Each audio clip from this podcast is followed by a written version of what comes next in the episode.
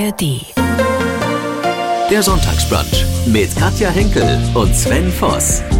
Ein Podcast von MDR Sachsen. Er ist Sportmoderator aus Leidenschaft, hat mal selbst aktiv Basketball gespielt und Sport ist ihm wichtig. Darüber erzählt er mehr in unserem Podcast, den Sie auch in der ARD Audiothek abrufen können. Dort erfahren Sie auch, dass Sven Voss seit 2011 das ZDF Sportstudio moderiert, bei wichtigen Fußballspielen am Spielfeldrand steht, von den Olympischen Spielen berichtet oder Kinderbücher über Sporthelden schreibt. Zudem ist Sven Voss Familienmensch, er lebt in Wiesbaden und seine Kinder sind natürlich auch sportlich. Wo Sven gern ist, wenn er nicht arbeitet, wohin die Familie in den Urlaub fährt und warum alte Fahrräder zum Hobby geworden sind, das alles erzählt uns der sympathische Sportmoderator im MDR Sachsen Sonntagsbrunch Podcast. Man kennt dich von der MDR-Sendung Echt, von den Lebensrettern, von Voss und Team, auch als Moderator des ZDF Sportstudios und als Reporter bei Sportereignissen. Und seit einiger Zeit beschäftigst du dich mit mörderischer Wahrheit, also mit wirklich passierten Kriminalfällen. Mörderische Wahrheit, so heißt auch die Sendung im ZDF, die sich mit der Aufklärung wahrer Verbrechen beschäftigt. Und am vergangenen Dienstag lief die erste von zwei neuen Dokumentationen. Am kommenden Dienstag gibt's die nächste Folge. In der ersten, letzte Woche, ging es um Beziehungstaten und übermorgen was ist da das Thema? Also erstmal, wenn du, wenn du das so erzählst, dann wird mir mal bewusst, äh, dass ich tatsächlich schon ganz schön lange unterwegs bin in, ja. diesem, in diesem Fernsehgerät ähm, und verschiedene Sachen gemacht habe. Aber in der Tat, jetzt geht es um was relativ Neues. Ähm, ich habe beim ZDF die Möglichkeit bekommen, mich in dieser True Crime-Richtung ein bisschen auszutoben und ähm, mache dort verschiedene Sendungen, bin auch im weitesten Sinne in diesem Aktenzeichen XY-Kosmos unterwegs. Und jetzt haben wir für ZDF Zeit eben zwei Folgen gemacht, mörderische Wahrheit. Und ähm, in dieser zweiten Folge geht es um Täter, die unentdeckt bleiben. Wir beschäftigen uns mit Cold Cases, also Fällen, die eigentlich schon zu Altfällen gehören, weil sie nie aufgeklärt werden konnte. Ähm, Im Übrigen gibt es da 3000 äh, Kapitalverbrechen in Deutschland, die nie aufgeklärt wurden. Boah, und ähm, wir haben so uns ja, mhm. verschiedene Fälle rausgesucht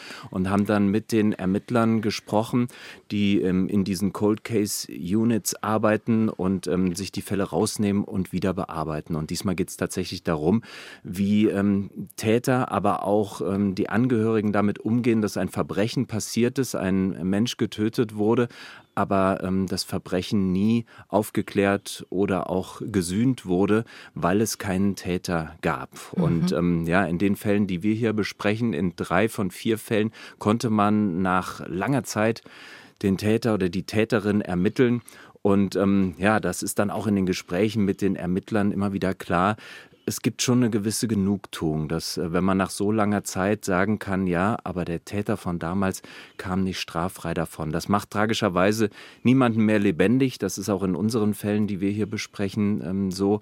Aber ähm, ja, es gehört dann zur Wahrheit dazu, dass man tatsächlich in irgendeiner Form doch Gerechtigkeit schafft. Und das ist das Faszinierende, finde ich, überhaupt am True Crime-Bereich, das Aufklären von Verbrechen ähm, und ähm, in dem Fall mörderische Wahrheit, ja wird das auch, glaube ich, ganz spannend sein, sich das anzuschauen. Seit letztem Jahr gibt es auch die Sendung XY gelöst im Fernsehen, die du moderierst. Warum XY gelöst? Also XY ungelöst kennen wir, glaube ich, ähm, alle oder die meisten von uns. Auch ich bin damit aufgewachsen, erinnere mich auch noch dran, dass meine Mutter mich das früher nie gucken lassen wollte, weil es eben zu nah an der Realität war, weil es eben Realität war. Aber genau das macht bis heute ja die Faszination aus und ungelöst ist halt die Verbrecherjagd im Fernsehen. Da gibt es keine zweite Sendung, die das in der Art und in der Konsequenz und mit dem Erfolg macht. Auch Erfolg im Sinne von Aufklärungsquote. Also wir klären zwar im ZDF keine Fälle selber auf, aber wir tragen dazu bei, indem wir zum Beispiel Hinweise sammeln. Und ähm, ja, das machen die Kolleginnen und Kollegen seit vielen Jahren sehr gut. Im Übrigen seit knapp 60 Jahren. Das ZDF wird ja 60 in diesem Jahr. Ja, und dann gab es aber auch ähm, diese Fälle, diese Cold Cases, über die ich eben schon gesprochen habe, also Fälle, die erst nach vielen, vielen Jahren aufgeklärt werden äh, konnten, weil sich zum Beispiel auch die Kriminaltechnik verändert hat, weil irgendwann nochmal Zeugenaussagen aufkamen oder weil Ermittler gesagt haben, dieser Fall lässt mich nicht los, ich muss da noch mal ran. Ähm, wir haben alle Akten digitalisiert, plötzlich gab es irgendwie Quertreffer und wir konnten manchmal auch mit Hilfe von Kommissar Zufall diese Fälle klären. Und ähm, da haben wir uns im vergangenen Jahr und in diesem Jahr vier ähm, Kapitalverbrechen rausgesucht, Fälle, ähm, die auf spektakuläre Art und Weise geklärt werden konnten nach vielen, vielen Jahren. Und jetzt sind wir gerade dabei, für die neue Staffel zu drehen und das ist super spannend, aber auch äh, ja, aufwühlend, weil ich treffe mich dann mit den Ermittlern von damals ähm, an den Originalschauplätzen, gehe an äh, Fundorte, gehe an Orte, wo Menschen zu Tode kamen und ähm, ja, muss sagen, das äh, nehme ich auch ab und zu mit nach Hause. Das mhm. ist dann ähm, ja auch äh, die Kehrseite der Medaille sozusagen. Aber XY gelöst. Wir freuen uns auf neue Folgen. Äh, verbotene Früchte schmecken ja am besten. Du hast gerade gesagt, du durftest XY ungelöst als Kind nicht gucken, hast das aber bestimmt heimlich gemacht. Hm? Aber logisch. Ja, ich erinnere mich auch noch an einen Fall, der hat mich auch nachhaltig geprägt. Ähm, Habe ich auch neulich mich mit Rudi Zern drüber unterhalten, der das äh, Format ja im, im ZDF moderiert seit vielen Jahren und habe gesagt, ich durfte es nicht gucken, aber dann habe ich es doch mal geguckt und da gab es einen Fall ähm, äh, Raub in der Gartenlaube.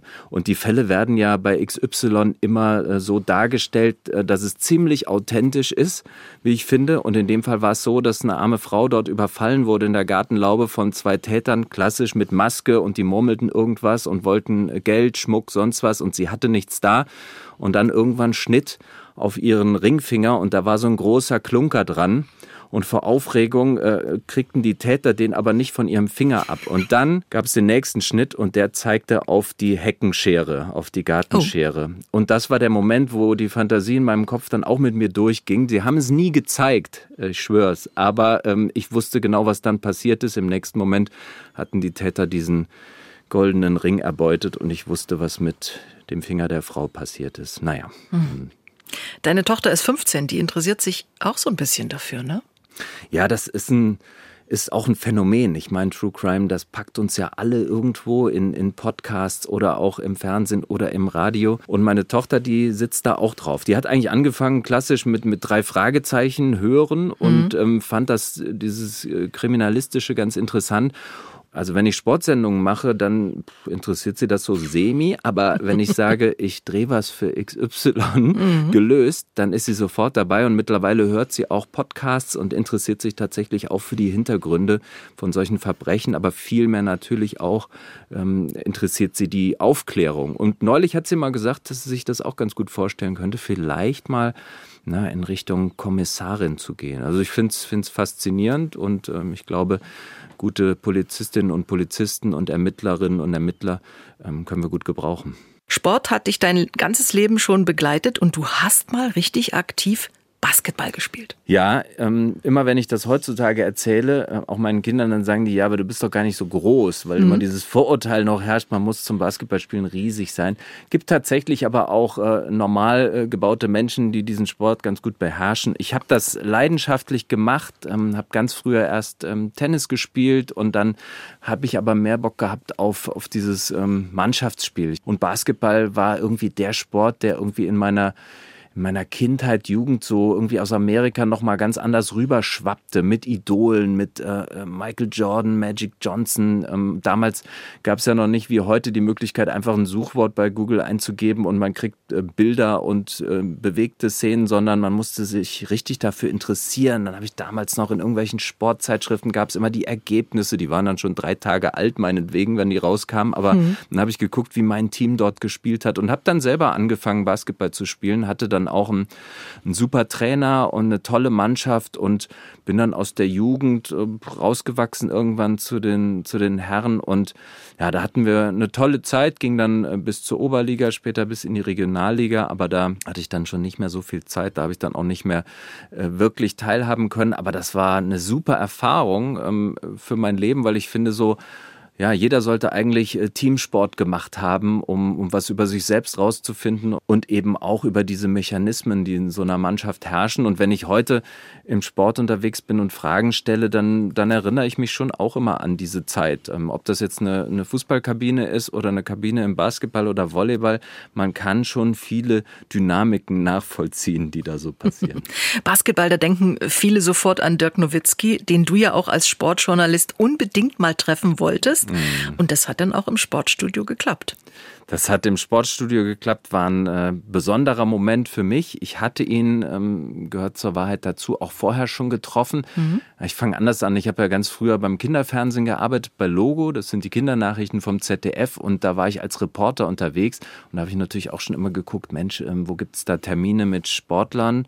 Und da war eben auch Dirk Nowitzki ab und zu in Deutschland, hat irgendeine Promo gemacht oder, oder war hier, um, um im Legoland irgendwie mal ein Buch oder sonst was vorzustellen.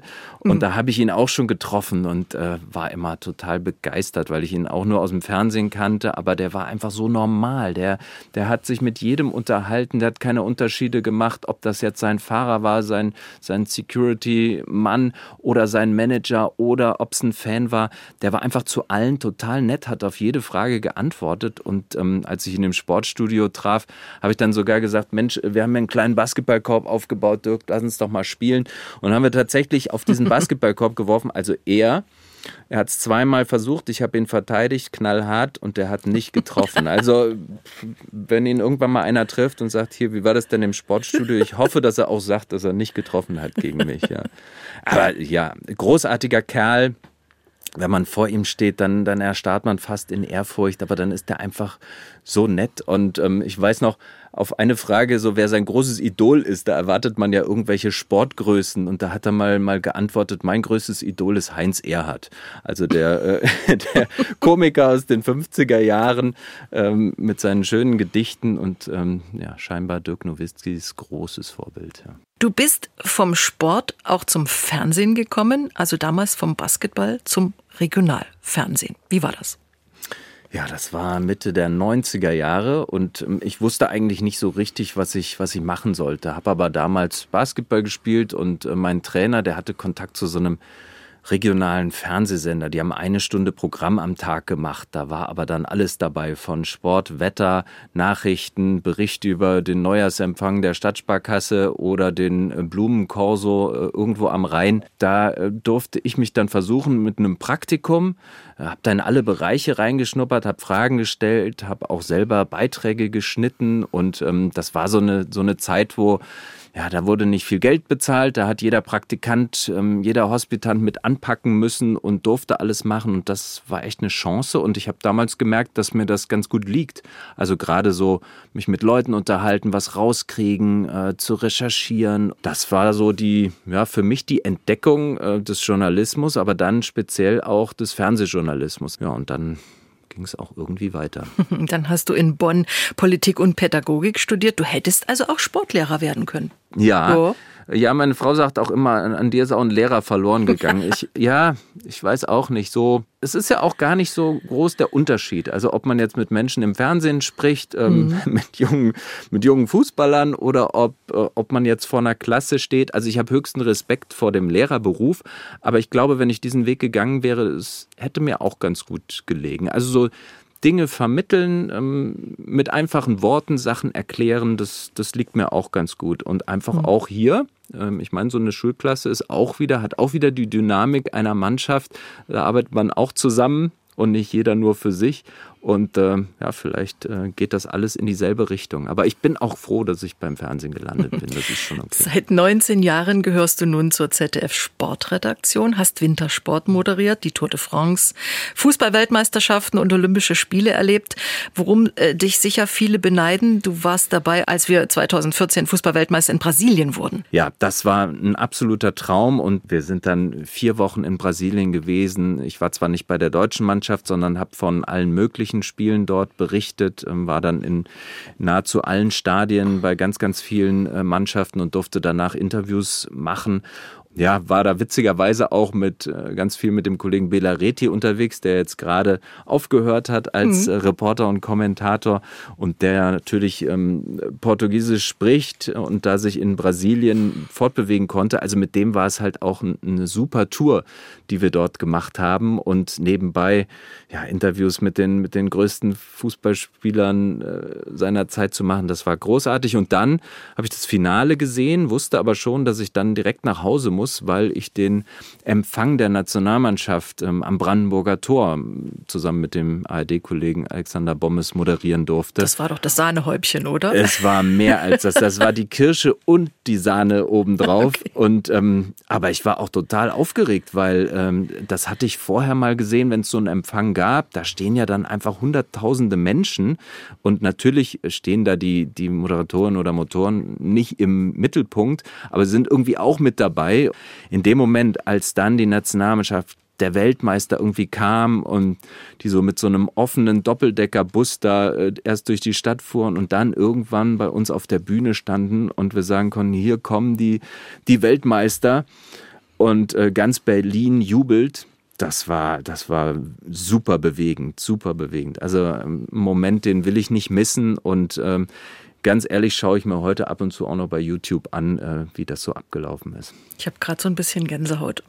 Ja, du, ich auch. Das ist äh, immer wieder, ne? Es, wenn man, man wird ja auch nachdenkt. immer mal wieder gefragt, was waren denn so, so tolle Momente im Fernsehen. Aber mhm. ich komme dann immer wieder darauf zurück, weil sowas kann man einfach nicht, kann man weder vorher trainieren noch irgendwie ähm, sich für Geld kaufen, dass man äh, vor ja, 350, 400.000 Menschen steht in Berlin und einfach nur sagt, hallo Berlin und da kommt ein Schall zurück, ähm, das, das ist einfach irre und dann ja, sind sie auch noch Weltmeister geworden und man, man fühlt sich so ein bisschen wie Teil des Ganzen, obwohl man selber natürlich äh, weder Fußballschuhe anhatte noch gegen irgendeinen Ball getreten hat. Aber irgendwie, man, wie wir alle, glaube ich, 2014 hatten wir den Eindruck, äh, wir sind dabei, als Deutschland Weltmeister wurde und wir sind Teil des Ganzen. Wir kennen dich nun als Fernsehmann, aber du bist auch Familienmensch, lange mit deiner Nina zusammen und ihr habt zwei Kinder. Ja, wir haben zwei Kinder. Äh, Jimmy ist elf, Josefa ist 15.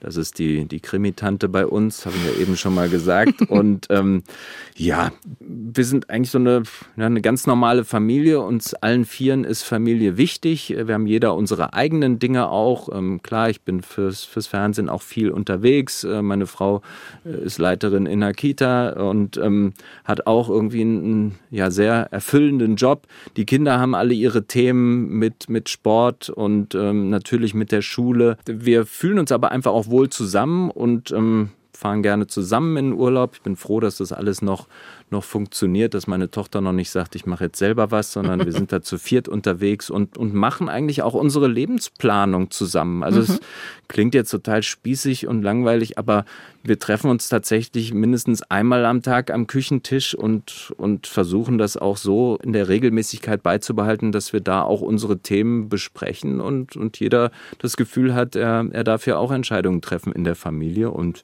ja, diese Basisdemokratie in der Familie finde ich super. Und da gibt es jetzt auch nicht einen äh, Superstar, nur weil der irgendwie mal beim Fernsehen rausschaut, ähm, sondern ich habe genauso ein Viertel äh, Gleichberechtigung an dem Ganzen, wie meine Kinder dann auch und, und wie meine Frau natürlich. Wie sieht so ein Familiensonntag bei euch aus? Wenn du zu Hause bist, natürlich. Familiensonntag ist äh, ein Tag ohne Plan.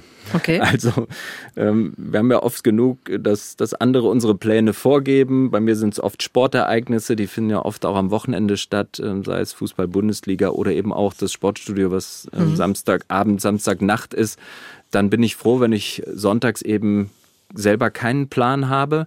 Ähm, ich freue mich, wenn die, wenn die Sonne scheint. Ich bin meist äh, der Erste, der auf ist, ähm, stehe dann auch mit dem Kaffee am Küchenfenster und schaue raus und freue mich, wenn da äh, drei Vögel durch den Garten fliegen. Und ähm, dann stehen alle so nach und nach auf, wann sie Lust haben. Und dann gibt es eigentlich, ja, so ein Sonntagsbrunch, also wie bei dir. Da lassen wir uns auch Zeit und da ist mir aber auch egal, wenn einer sagt, ich brauche heute mal ein bisschen länger, bis ich aufstehe oder ich habe noch was anderes vor und komme aber nachher dazu. Da darf jeder machen, was er will, aber schön ist, dass wir es irgendwie ja, in unserer Ungeplantheit uns da auch finden. Dann schaffen wir meist irgendwas, was wir noch machen, sind gerne draußen. Jeder kann aber auch seinen Sport machen und das ist so ein Sonntag, ähm, könnte eigentlich sieben Tage sein. Du bist in der Vulkaneifel geboren und lebst heute in Wiesbaden. Ich war schon in der Vulkaneifel, nee. Hm, hab die Mare gesehen, von oh. oben aus einem Ballon. Hm? Ich war auf dem Nürburgring zur Formel 1 und mhm. im Mäusefallenmuseum. Vielleicht kennst du das. Nee, das kenne ich nicht. Jetzt erwischte mich wirklich. Das ist ja alles Fuß. durchaus ein Landstrich, der wirklich schön ist. Wie oft kommst du dahin zurück? Hm, meine Mutter lebt noch dort in der Eifel, in der schönen Vulkaneifel, in Klammern, die eigentlich äh, nur im Sommer und Frühling so richtig schön ist. Mhm. Im Winter äh, kann sie einen auch manchmal ein bisschen äh, traurig machen. Aber ähm, ich bin so einmal im Monat noch dort, habe hab immer noch viele Freunde dort und ähm, wir versuchen das auch in der Regelmäßigkeit zu schaffen, dass wir uns auch mal sehen. Klappt nicht immer.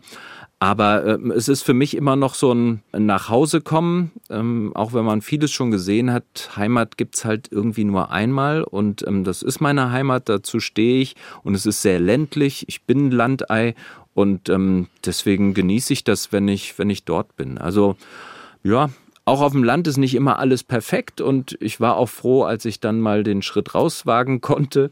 Aber ähm, ja, lass ich nichts drauf kommen. Also die Vulkaneifel ähm, ist wirklich mit schön. ihren, ja, mit ihren auch teilweise skurrilen Leuten, ähm, mit ähm, seltsamen Dialekten, aber ähm, ja, einfach eine gewisse Herzlichkeit und sowieso eine Verbundenheit habe ich definitiv. Wie gern lebst du heute in Wiesbaden? Wie gut lebt sich's dort? Wiesbaden ist eine, eine schöne Stadt, eine tolle Stadt, hat eine vernünftige Größe, hm, keine Metropole, ähm, hat super Schulen. Insofern ähm, freue ich mich, dass die Kinder gut aufgehoben sind. Ähm, wir wohnen schön, haben Freunde, also alles, was man so braucht. Ähm, aber, weil wir eben drüber gesprochen haben, ist jetzt nicht meine, meine Heimat. Ich komme woanders her und auch nicht mein Sehnsuchtsort. Also, äh, wenn wir über, über Orte sprechen würden, an denen man gerne mal eine Zeit lang leben würde, dann wären es wahrscheinlich auch naja, vielleicht so die, die großen Städtenamen, die einem da so einfallen. Aber das machen wir im Urlaub gerne und da habe ich das Glück gehabt, dass ich auch durch den Job schon an vielen Orten war. Hm. Und ähm, ja, da zieht es mich auch immer mal wieder aus Wiesbaden raus oder uns. MDR Sachsen, Sie hören den Sonntagsbrunch mit Sven Voss, der ja auch beim MDR schon eine Menge gemacht hat und macht. Was sind so die aktuellen Sachen? Es gibt ein Verbrauchermagazin im MDR, kommt donnerstags 20.15 Uhr, nennt sich Voss und Team. Mhm. Ähm, da steckt mein Name mit drin, weil ich einer der Reporterinnen und Reporter bin, ähm, die in diesem Magazin sozusagen rausschauen. Äh, es geht äh, darum, dass wir als Anwalt der Menschen uns mit den Problemen der Menschen beschäftigen. Das klingt jetzt hochtrabend, ist aber eigentlich total simpel.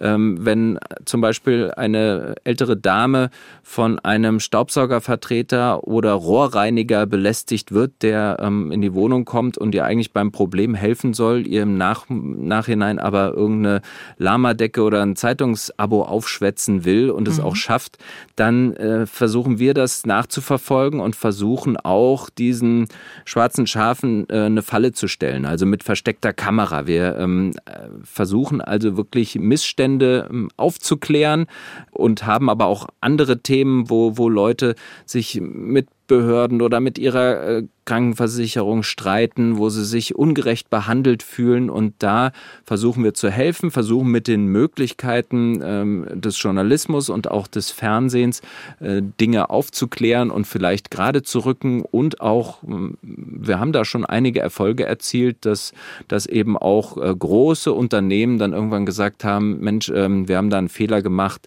es gibt einen Schadensersatz oder es gibt sonst was oder ähm, die ältere Dame, der, der müssen wir auf jeden Fall was Gutes Gutes tun. Und ähm, deswegen ist das, finde ich, ein sehr sinnvolles Magazin. Es gibt mhm. ähm, nicht viele davon in der deutschen Fernsehlandschaft. Und ähm, ja, Voss und Team ist aktuell ein wichtiges Projekt, äh, was, ich, was ich mache. Und ähm, Das läuft im MDR, ja. Mhm. Lange Zeit gab es das Magazin zum Staunen, also echt. Das hat dir ganz viele äh, tolle äh, Drehtage und Drehorte ja auch beschert, ob unter Tage oder unter Wasser sogar, ne? ja, stimmt. Wir sind mal einem Zwei-Mann-U-Boot äh, sind wir gefahren. Aber es war einer dort im Großraum Leipzig, wo wir dann auch wirklich getaucht sind, tief. Was heißt tief? Also jetzt nicht zur Titanic, aber ähm, auf jeden Fall so, dass ich Wasser über dem Kopf hatte und ähm, da war dann eben ein, ein U-Boot-Pilot, der dieses ähm, U-Boot auch selber gebaut hatte und der, ähm, der hat mich damit runtergenommen und das war, das war irre. Also ich bin noch nie vorher in einem U-Boot gefahren, äh, wo man theoretisch das Fenster hätte aufmachen können und dann schnell rausschwimmen können. Ähm, mhm. Das war gut, es war eine ganz witzige Sicht, aber wir haben auch zu Lande, zu Wasser und in der Luft, wir waren wirklich viel aktiv. Wir haben uns viel mit dem Thema ähm, Kohle und Bergwerke beschäftigt ähm, im, im, Osten Deutschlands, in Mitteldeutschland. Ähm, das war sehr, sehr spannend. Ähm, haben da auch einiges mitgemacht. Ich war zusammen mit, äh, mit Sigmund Jähn äh, in Moskau im Sternenstädtchen. Mhm. Ähm, wir haben mit ihm nochmal so eine gewisse Ahnenforschung betrieben, sind nochmal an die Orte, wo er damals ausgebildet wurde, bevor er dann die Erde verlassen hat äh, für ein paar Tage. Ähm, ja, also dieses echt. Das Magazin zum Staunen hat mich über viele Jahre lang begleitet. Ich habe es begleitet und das, das waren auch wieder so viele Momente dabei, die man sich jetzt nicht äh, kaufen kann, sondern das waren Begegnungen mit Menschen oder man kam an Orte, die außergewöhnlich sind. Äh, das will ich nicht missen. Worüber kannst du immer noch, immer wieder staunen? Och, ich kann über vieles staunen. Ich kann vor allem über vieles staunen, was ich nicht kann. Also man denkt ja immer, ja, okay, kriege ich alles hin. Jetzt bin ich äh, Mitte 40, da habe ich schon viel gesehen, kann viel. Aber es gibt immer noch Dinge, die man noch nicht erlebt hat, ähm, sei es im Zwischenmenschlichen oder auch mhm. an Orten, wo man noch nicht war. Ich kann über vieles staunen, aber kann mich auch über, an vielem erfreuen, an, an kleinen Dingen. Irgendwie, keine Ahnung, ein Vogel, der ein Nest baut und irgendwann kommen da Küken raus. Sozusagen das Wunder des Lebens äh, da kann ich mich auch immer noch drüber freuen. Kommende Woche erleben wir dich wieder in Mörderische Wahrheit am Dienstagabend im ZDF. Das gibt's auch in der Mediathek. Was schaust du ganz privat zu Hause im Fernsehen an? Du meinst im linearen Fernsehen, wie man so schön sagt. Egal, ja. oder in der Mediathek. Oder in den Mediatheken. Also ich bin erst spät zum, zum Seriengucker geworden, aber klar, durch alles, was es da so gibt, die, die öffentlich-rechtlichen Mediatheken sind super. Ansonsten klar auch Netflix und, und Amazon. Ich kann schon so Serien gucken, bin da eher Science-Fiction-mäßig unterwegs. Ich mag zum Beispiel den Mandalorian, äh, das, das gucke ich ganz gerne. Ansonsten bin ich ein absoluter Sportgucker, Live-Sport sowieso. Und ähm, ansonsten gucke ich Sportdokus äh, sehr, sehr gerne. Also da, ja, äh, Fußball das ist zum Teil natürlich, ne? Fußball, äh, Basketball, ja. aber auch, ähm, auch was kritische Dokus betrifft, ähm, zum Thema Doping oder sonst was. Da, da schaue ich sehr, sehr gerne hin. Gibt viele gut gemachte Sachen und ähm, ja, das äh, ist zum Teil beruflich, aber auch einfach mein natürliches Interesse. Ich liebe Sport und ich liebe es irgendwie hinter die Kulissen zu schauen. Mhm. Du bist also auch Fußballmoderator, zum Beispiel beim DFB-Pokal habe ich dich zuletzt erlebt mhm. oder beim Frauenfußball. Da mhm. warst du auch letztes Jahr bei der EM dabei. Mhm. Und einmal im Jahr schnürst du auch selbst die Fußballschuhe für ein, ich nenne es mal vorsichtig, alte Herrentreffen, oder?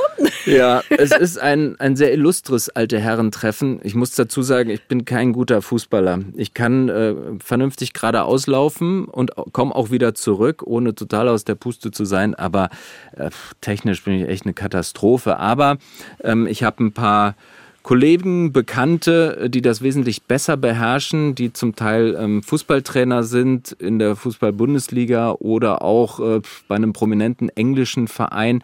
Also um es kurz zu machen, ich habe auch einen ganz vernünftigen Draht zu, ähm, zu Jürgen Klopp und ähm, einmal im Jahr gibt es über eine Agentur so ein kleines Fußballturnier. Das ist aber ziemlich geheim. Da ist also nicht irgendwie was mit Medien drumherum, mhm. sondern da trifft man sich auf einem Fußballplatz und ähm, geht danach was zusammen essen. Aber dieses Fußballspielen ist für mich immer ein absolutes Highlight. Allein, dass ich mitspielen darf, ist schon super. Und die anderen äh, mich nicht schief angucken, weil ich es eben nicht so gut beherrsche. Aber dann zu erleben, wie, wie die Jungs, die das mal professionell gemacht haben, auch ein bisschen in die Jahre gekommen sind, aber das ist ja zum Teil wie Fahrradfahren. Wenn man denen zuschaut, wie die einfach mit diesem Ball umgehen, mit welcher Selbstverständlichkeit die Fußball spielen, wie die genau wissen, wo der Ball hinkommt und schon immer da sind, wie bei Hase und Igel, wenn ich erst hinlaufen muss. Und das ist natürlich gerade bei, bei Jürgen Klopp beeindruckend. Ja. Mhm. Auch wenn er mittlerweile konditionell, das muss ich sagen, äh, nicht der, der allerfitteste ist. Nun weiß ich ja, äh, Journalisten, die Fußball moderieren oder auch Spiele kommentieren, die reden nicht so viel über ihre Lieblingsvereine. Aber du hm. hast schon einen? Ich habe einen. Punkt. Ja. Ach, den nennst du jetzt gar nicht, den Doch, sagst du. Ist natürlich ein bisschen, ein bisschen schwierig, wenn man jetzt mit diesem Verein, bei mir ist es Werder Bremen, wenn man jetzt mit dem Verein zu tun hat, also beruflich, dann weiß ich nicht, ist man dann ähm, milder oder ist man dann besonders mhm. kritisch? Mhm. Ich würde eher sagen, ich bin dann besonders kritisch, weil ich persönlich beleidigt bin, wenn sie dann verlieren oder wenn es nicht so läuft. Aber ähm, man kann sich ja so Fußballvereine nicht aussuchen und ähm, den hatte ich ja schon, bevor ich irgendwie was mit ähm, Sportreporter sein zu tun hatte. Äh, bei mir war es so, dass damals alle erste FC Köln-Fan oder Bayern München waren und dann hat mhm. ähm, Werder Bremen damals damals 92 in Europapokal der Pokalsieger gewonnen gegen Monaco. Und da habe ich mich in diese Mannschaft und in diesen Verein verliebt mit großartigen äh, Spielern äh, wie Winton Rufer, Rüne Bratzett, Manny Burgsmüller, wer da auch alles dabei war und fand die super. Habe lange Zeit dann aber gar nicht äh, Bundesliga verfolgt und merkte dann aber, dass ich trotzdem beim Blick auf die Tabelle immer schaue, wo Werder steht. Und ähm, ja, deswegen ist es so ein, so ein gewachsenes äh, Verhältnis zwischen mir und Bremen und ähm, freue mich auch heute noch, wenn sie gewinnen. Die Schnellantwortrunde für Sven Voss. Ein da habe ich Panik vor. Nein, ein Tag ist gut, wenn. Ein Tag ist gut, wenn die Sonne scheint, wenn man einfach sagt, ich freue mich auf diesen Tag. Geld gebe ich gern aus für Werkzeug. Ich bin ein äh, Handwerker, kein guter, aber ein leidenschaftlicher und ich liebe es, äh, mir neues Werkzeug zuzulegen. Ähm, habe mir gerade so einen Renovierungsschleifer gekauft. Das ist einer mit so einer, so einer großen Walze an der Seite, womit man wunderbar Geländer abschleifen kann. Es gibt verschiedene Aufsätze. Damit kann man auch äh, Fliesen äh, auf der Terrasse sauber machen, Fugen ähm, ausbessern bzw. sauber machen. Also großartiges Ding. Für Werkzeug, da muss man mich wirklich bremsen. Also wenn meine Frau weiß, ich bin im Baumarkt, dann ähm, ahnt sie Schlimmes. Gute Laune bekomme ich bei. Wenn andere Leute lachen. Wenn ich einen Tag nur für mich habe. Meist fahre ich dann in den Baumarkt. Meine größte Stärke ist? Ich glaube, es ist eine gewisse Gelassenheit. Das ist meine Stärke. Ähm, ich habe auch keine Angst, Fehler zu machen, äh, beruflich. Äh, das heißt, wenn ich mich verspreche oder wenn mal ein Name verrutscht, was immer mal vorkommt, ähm, oder auch ein ganzes Interview irgendwie doof wird, dann, dann weiß ich, ich kann es besser und werde es auch beim nächsten Mal versuchen, aber ähm, sowas zieht mich nicht runter. Meine größte Schwäche? Manchmal urteile ich vielleicht ein bisschen zu schnell über Menschen. Wenn man mich ärgert, dann muss man mir schon irgendwas bieten, damit ich ihm eine zweite Chance gebe. Ich weiß nicht, also ja, ich kann schon auch nachtragend sein. Nach einem langen Arbeitstag gönne ich mir hm, Gedankenfreiheit. Das entspannt mich einfach. An nichts denken. Eine feste Größe im Fernsehen ist das aktuelle Sportstudio am Samstagabend. Da bist du schon länger dabei. Wie läuft so ein Tag ab, wenn du da abends im Studio bist? Vielleicht so mal im Schnelldurchlauf. Mhm, die Sendung geht eigentlich schon montags los, weil montags treffen wir uns in der Redaktion, also was das Sportstudio betrifft, und überlegen, was könnte jetzt am Samstag relevant sein. Ähm, es dreht sich meist um die Fußball-Bundesliga, das heißt, äh, wir schauen uns den Spieltag an und überlegen, bei welcher Partie könnte man denn doch noch was nachliefern, welcher Trainer, welcher Spieler, welcher Funktionär könnte uns interessieren. Und das ist meist unser erster Ansatz. Passiert schon montags, dass dann die Anfrage rausgeht ähm, an den Trainer XY und dann äh, heißt es erstmal warten. Währenddessen bereiten wir die ganze Woche über die Sendung vor im Sinne von Recherche Recherche, was die Spiele betrifft, was andere Sportarten betrifft. Haben wir ein langes Wintersportwochenende? Gibt es eine Weltmeisterschaft, auf die wir schauen? Wir sammeln also ganz, ganz viel. Aber es heißt, das aktuelle Sportstudio, das Ding ist, wenn wir uns samstags treffen um 15.30 Uhr, um die Bundesliga-Konferenz anzuschauen, dann ähm, steht auf diesem Zettel nahezu noch nichts. Und dann muss man sich langsam für diese 87 Minuten Sendung dann was überlegen. Und das ergibt sich aber. Und das ist mhm. aber auch genau der Reiz. Es ist keine Sendung, die man jetzt ewig planen kann, mhm. sondern sie passiert. Es kann auch sein, dass der Gast freitags absagt und wir müssen uns samstags noch einen neuen suchen. Und dieser, dieser Talk-Part nimmt in der Sendung schon so ähm, 15 bis 20 Minuten ein, die man ja auch selber dann gestaltet. Und das ist ein Live-Gespräch, da kann vieles passieren. Und dann ist es auch eine Sendung mit Studiopublikum. Das mhm. heißt, irgendwann um, um 21.30 Uhr kommen dann 200 Leute, die auch was geboten haben wollen. Und ähm, ja, dann gibt es ein kurzes Warm-up. Mhm. Und irgendwann heißt es, herzlich willkommen im aktuellen Sportstudio. Und dann geht's los. Wie viel Schiss haben deine Gäste vom Torwandschießen? Ich würde mal behaupten, sie haben mehr, mehr Schiss vor dem Torwandschießen als, als vor meinen Fragen. Okay. Ähm, weil vieles erahnt man dann wahrscheinlich als Gast schon, worum es geht. Und äh, man legt sich auch bestimmt Strategien zurecht, wie man auf heikle Fragen ähm, antwortet. Aber das Torwandschießen ist nun mal so. Man kann zum Held werden, man kann aber auch total ähm, ablosen. Und äh, viele haben eine, eine Wette am Laufen. Das heißt, die mhm. wissen, in dem Moment, wo die zwei Millionen Leute zuschauen, sind da auch einige dabei, mit denen man gewettet hat, ich treffe mindestens einmal oder ich treffe einen mit links oder ich treffe drei oben. Ja, also es hat noch nie einer äh, sechsmal getroffen. Es gab neun Personen, die ähm, fünfmal getroffen haben. Man kann also auch durchaus samstags zur Legende werden. Mhm. Kannst du das? Oh, ich hab's äh, ab und zu, wir haben noch im, in einem Nebenstudio steht ein Torwand und ab und zu schießen wir da auch mal drauf. Ähm, es geht. Also ich, ich, ich treffe die Wand und ich kann auch entscheiden, ob ich oben links oder unten rechts äh, treffen will. Aber ähm, ja, das ist einfach auch viel Glück dabei. Man mhm. merkt es, Leute, die öfter im Sportstudio waren, die tragen dann schon mal auf jeden Fall Sneakers, weil sie denken, boah, mit, mit Lederschuhen und, Schuhen und glatter Sohle treffe ich sowieso nicht. Und ähm, aber auch da ist es, ist es eigentlich eine Lotterie. Rudi Völler hat einmal fünf getroffen, war aber auch neulich mal da und hat nur einen getroffen. Also man kann die Uhr nicht danach stellen. Du hast vorhin erzählt, du hast Werkzeuge im Keller. Du kommst da schlecht dran vorbei im Baumarkt. Also du bist auch jemand, der zu Hause äh, solche Dinge macht. So Terrasse und Garten und so. Ja. ja. ja. Gärtner bist du auch noch? Ja, ähm, Gärtner auch, aber kein guter. Äh, das finde ich ja heutzutage klasse, dass man äh, per YouTube-Tutorials sich eigentlich alles aneignen kann. Also ruckzuck ist man jemand, der einen Dielenboden verlegt oder, oder der ein, ein Motorradmotor auseinanderbaut und wieder zusammenbaut oder, oder ein Fahrrad restauriert. Also das kann man sich ja alles aneignen. Voraussetzung ist, man braucht das richtige Werkzeug, aber da habe ich ja eh so einen kleinen Fetisch. Und dann finde ich das einfach super, dass man nicht überlegt, ach, schmeiße ich was weg und, und kaufe es neu oder, oder frage ich nach jemandem, der das machen kann, sondern ja, nach dem Motto, selbst ist der Mann, selbst ist die Frau, einfach so Dinge angehen. Das mhm. ist sowieso was, was ich in meinem Leben eigentlich immer so mache. Ich probiere Dinge aus und wenn es nicht funktioniert, hole ich mir vielleicht einen Rat oder mache es nochmal. Und so ist das mit meinen Handwerkertätigkeiten auch. Also um Gottes Willen, ich baue jetzt keine Häuser und, und wenn ich ein, ein Fahrrad restauriere, dann ähm, muss ich danach schon sicher gehen, dass die Bremse auch wieder funktioniert und teste das auch, bevor ich es meinen Kindern gebe. Aber ähm, ja, ich irgendwie äh, funktioniert das ganz gut und gerade so Arbeiten mit Holz, das hat auch was, weil wir eben über darüber gesprochen haben, was gönnt man sich nach einem langen Arbeitstag. Also ich finde auch da beim, beim Thema Handwerken eine gewisse Entspannung. Lass mich auch da nicht unter Druck setzen. Also wenn ich jetzt nicht fertig werde ähm, mit irgendwas, mit Streichen oder Aufarbeiten, dann geht es halt an einem anderen Tag weiter. Aber wichtig ist, ähm, die Baustelle muss immer aufgeräumt sein am, am Abend. Werkzeug wegräumen. Du bist schon eine gute Partie. Du kannst Gärtnern, du kannst basteln, du Heimwerkerst, du packst mit an.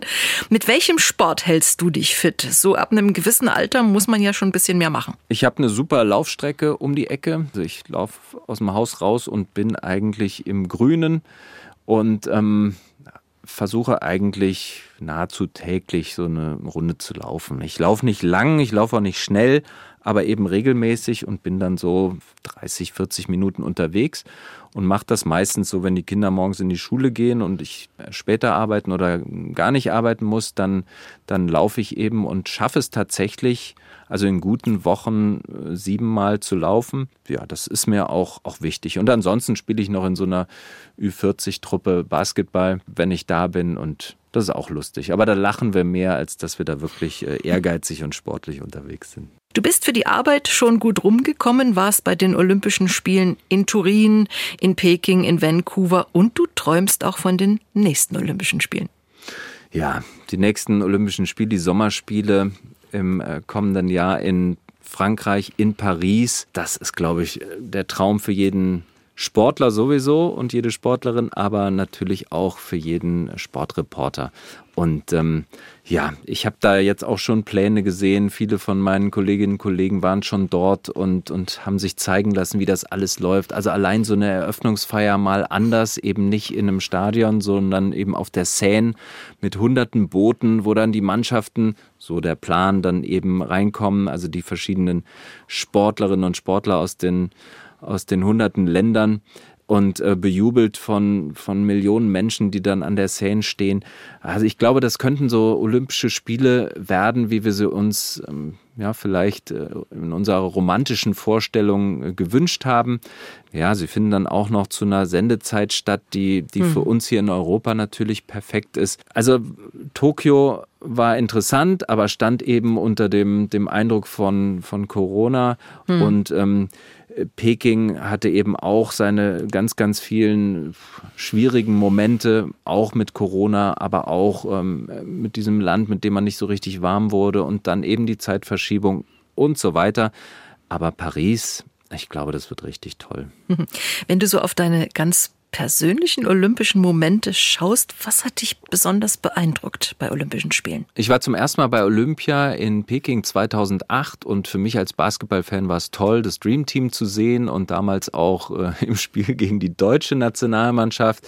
Ähm, Nowitzki war dabei, also das war eigentlich alles in Ordnung. Aber ähm, ich hatte einen schönen äh, olympischen Moment, einen ganz kleinen in ähm, Tokio.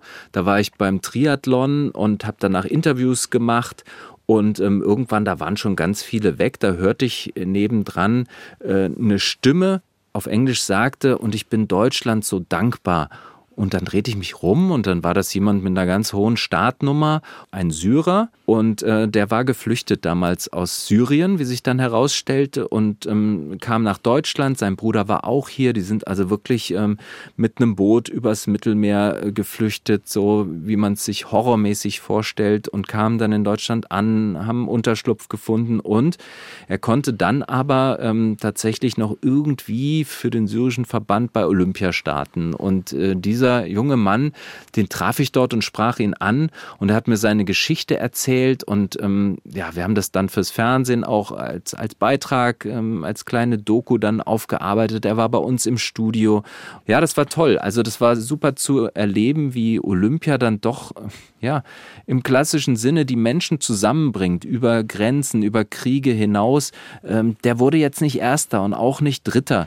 Ähm, der kam irgendwann als, ich glaube, 56. oder so so ins Ziel. Das war aber völlig wurscht. Er konnte seiner, seiner Familie, ähm, die zum Teil eben noch in Syrien war, zeigen, ich ähm, habe es geschafft, ich bin hier an den Start gekommen und, und habe das Rennen überstanden und ähm, war halt unglaublich stolz. Und, und so Menschen kennenzulernen mit ihren kleinen olympischen Geschichten, vermeintlich kleinen, fernab von Goldmedaillen, das ist auch das, was, was Olympia und was den Sport ausmacht. Ich persönlich freue mich auf das nächste Jahr, weil es wird wieder ein großes Sportjahr.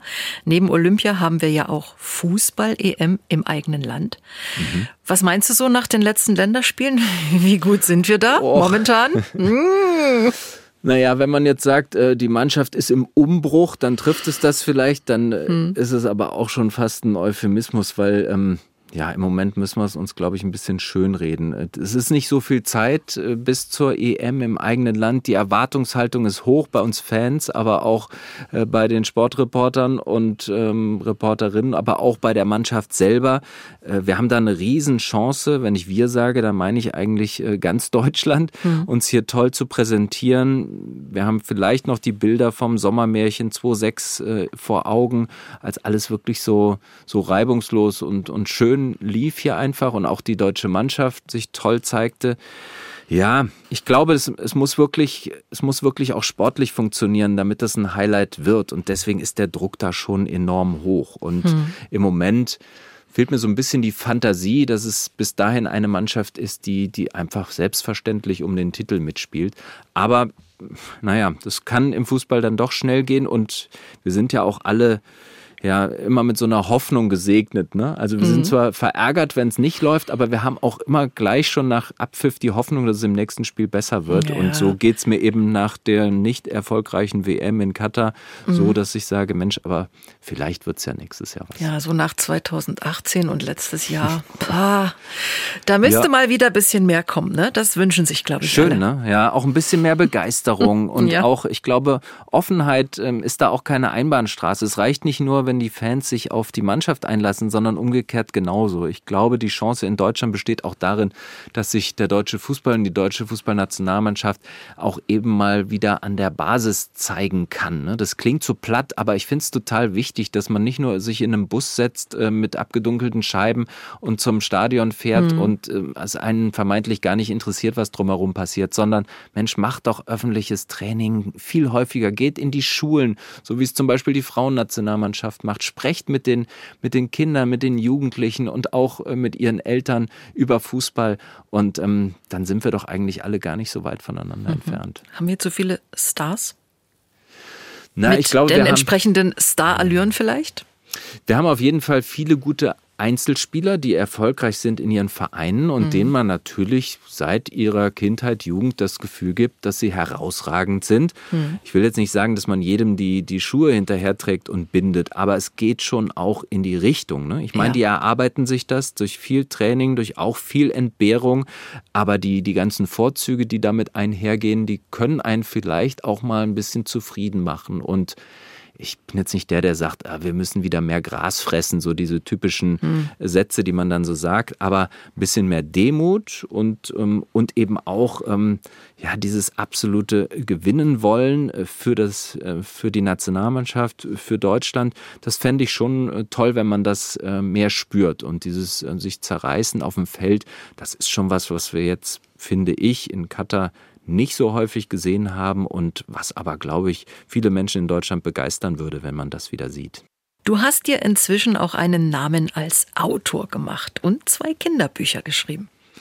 Ja, ich habe ähm, irgendwann die Gelegenheit bekommen von einem Verlag aus München, EMF Verlag, der gesagt hat, wir wollen gerne ein Fußballbuch machen mhm. für Kinder, Zielgruppe 8 bis 13 sagte ich, oh, das passt ja super, weil meine Kinder sind auch in dem Alter. Ich habe früher fürs Kinderfernsehen gearbeitet, ich arbeite im Sport. Aber ich würde gern eigentlich ein, ein, Sportbuch machen und äh, mit Sportlerinnen Biografien und eben nicht nur Fußball. Und ähm, ja, da waren wir uns dann einig und haben das Buch äh, Champions ähm, äh, dann eben auf den Markt gebracht, Sporthelden die Geschichte schreiben. Und ähm, ja, da sind äh, um die 40 Geschichten drin über Sportlerinnen und Sportler, die es geschafft haben in ihrer Sportart. Da ist von der Turnerin über natürlich den Basketballer bis hin zum Fußballer ähm, alles drin. Mhm. Und ähm, ja, das, das Erstaunliche oder Bemerkenswerte war, dass die Sportlerinnen und Sportler alle nicht als Stars auf die Welt gekommen sind, sondern die auch die Hürden hatten, die sie überwinden mussten. Auch Cristiano Ronaldo kam damals äh, nach Lissabon und wurde gehänselt, weil er so ein, so ein Dialekt gesprochen hat und musste sich drüber hinwegsetzen, hat das dann mit Toren ganz gut hinbekommen. Ähm, auch andere, die, die Probleme hatten in der Familie, die aus armen Verhältnissen kamen, ähm, die aber trotzdem ihren Weg gegangen sind.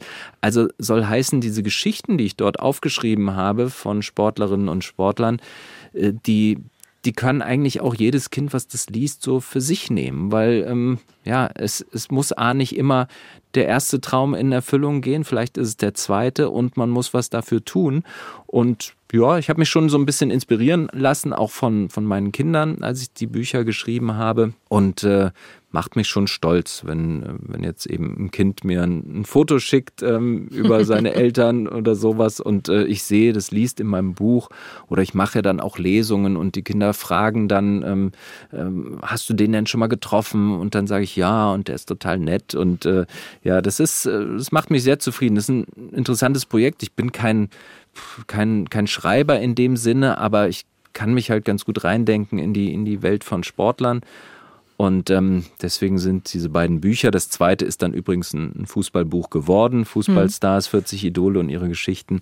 Und ähm, ja, es ist, äh, es ist eine, eine, schöne Sache und eine andere Sache als jetzt ähm, das Fernsehen. Du bastelst an alten Fahrrädern rum, hat vorhin schon so ein bisschen, habe ich davon was gehört. Ja, meine Leidenschaft für, für Werkzeuge habe ich ja schon geschildert. Und während Corona, da konnte man ja nicht so viel machen. Und da habe ich irgendwann angefangen, ein altes Fahrrad von meinem äh, Vater äh, rauszuholen, ein altes Rennrad und habe den Lack abgemacht und alle Teile abgeschraubt und habe dann geguckt, ob es irgendwo im Internet dann noch die Möglichkeit gibt, äh, die Bremshebel dann nochmal ähm, neu zu bekommen und habe mir das dann so angeeignet, wie ist es, wenn man ein Fahrrad komplett neu gestaltet und es am Ende am besten auch noch fährt und bremst, wenn man den Bremshebel zieht. Und das hat gut geklappt. Dann ähm, sagte ein Kollege von mir, der kommt aus Erfurt und der sagte, ähm, ich habe noch so ein altes Diamantrennrad, das brauche ich nicht mehr. Das sieht aber furchtbar aus. Kannst du damit was anfangen? Und dann habe ich mir dieses Rennrad, diesen Klassiker äh, genommen und habe das auch links gemacht, ähm, den, den Lack ab, alle Teile ab, alles neu gemacht, habe dann auch teilweise die Originalteile dann im Internet gefunden und hatte auch den Ehrgeiz, am Ende da wieder den Originalschriftzug drauf zu machen. Das gab es dann auch noch, die Aufkleber von, mhm. von Diamant. Und ähm, ja, dann hatte ich eine, eine zweite Perle sozusagen geschaffen. Und es ist richtig toll. Das, ähm, das ist so aus alt neu machen, das ist eine ganz faszinierende Sache und ähm, ist auch irgendwie für den Bastler sehr befriedigend, wenn es nachher schön aussieht. Und ja, ich fahre jetzt nicht viel Fahrrad, also hängen die Fahrräder, mittlerweile sind es, glaube ich, acht oder neun, die hängen also irgendwo rum, im, im Keller, im Büro, an der Wand, sind ja auch sehr dekorativ, aber sie fahren leider viel zu selten. Du bist Sportmoderator und Fan von wahren Kriminalfällen. Am Dienstag gibt es wieder mörderische Wahrheit im ZDF. Du machst eine Menge, hast gut zu tun, aber dennoch die Frage, was würdest du denn gern mal im Fernsehen machen? Gibt es da so Träume, Wünsche, Ziele? Hm.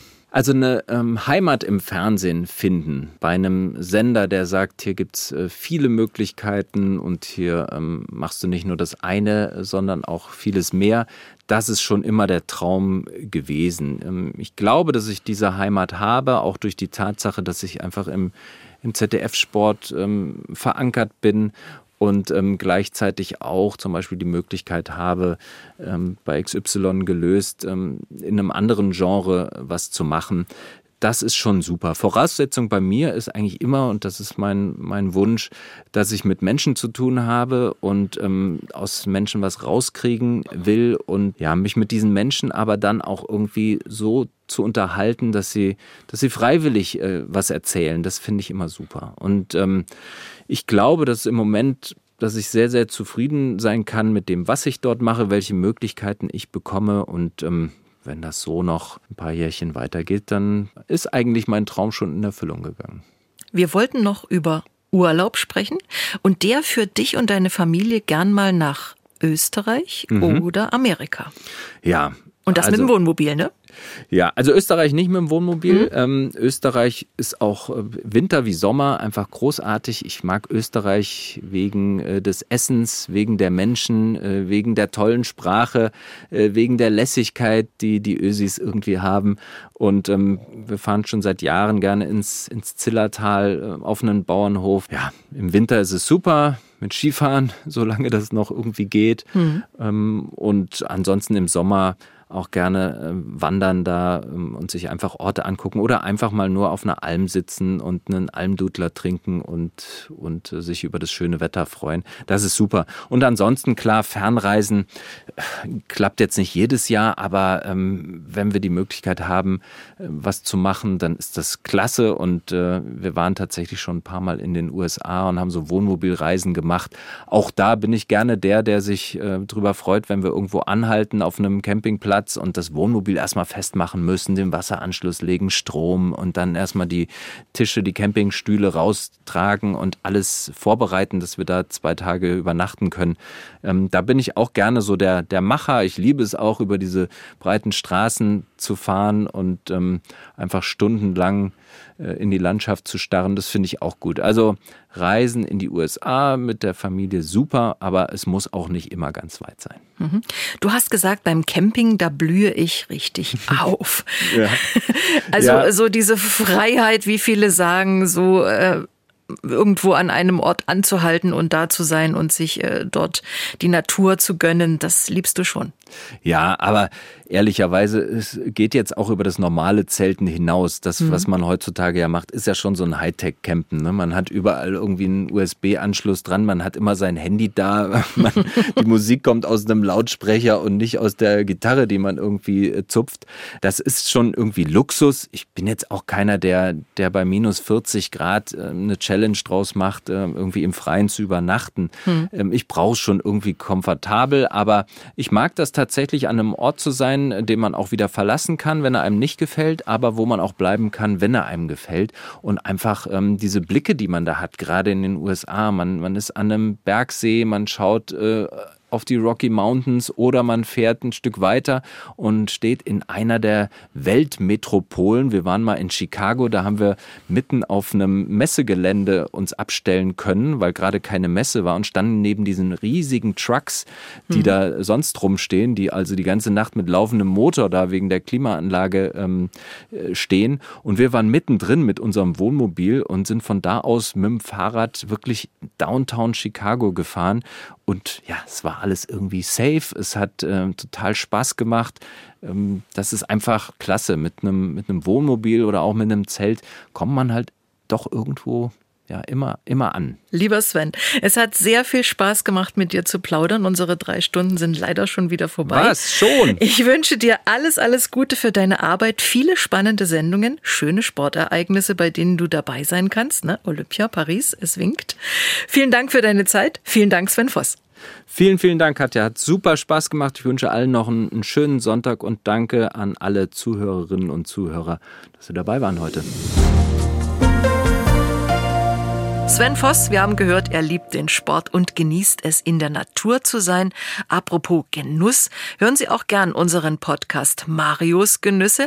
Den bekommen Sie bei MDR Sachsen, in der ARD Audiothek und überall sonst, wo es Podcasts gibt. Der Sonntagsbrunch, ein Podcast von MDR Sachsen.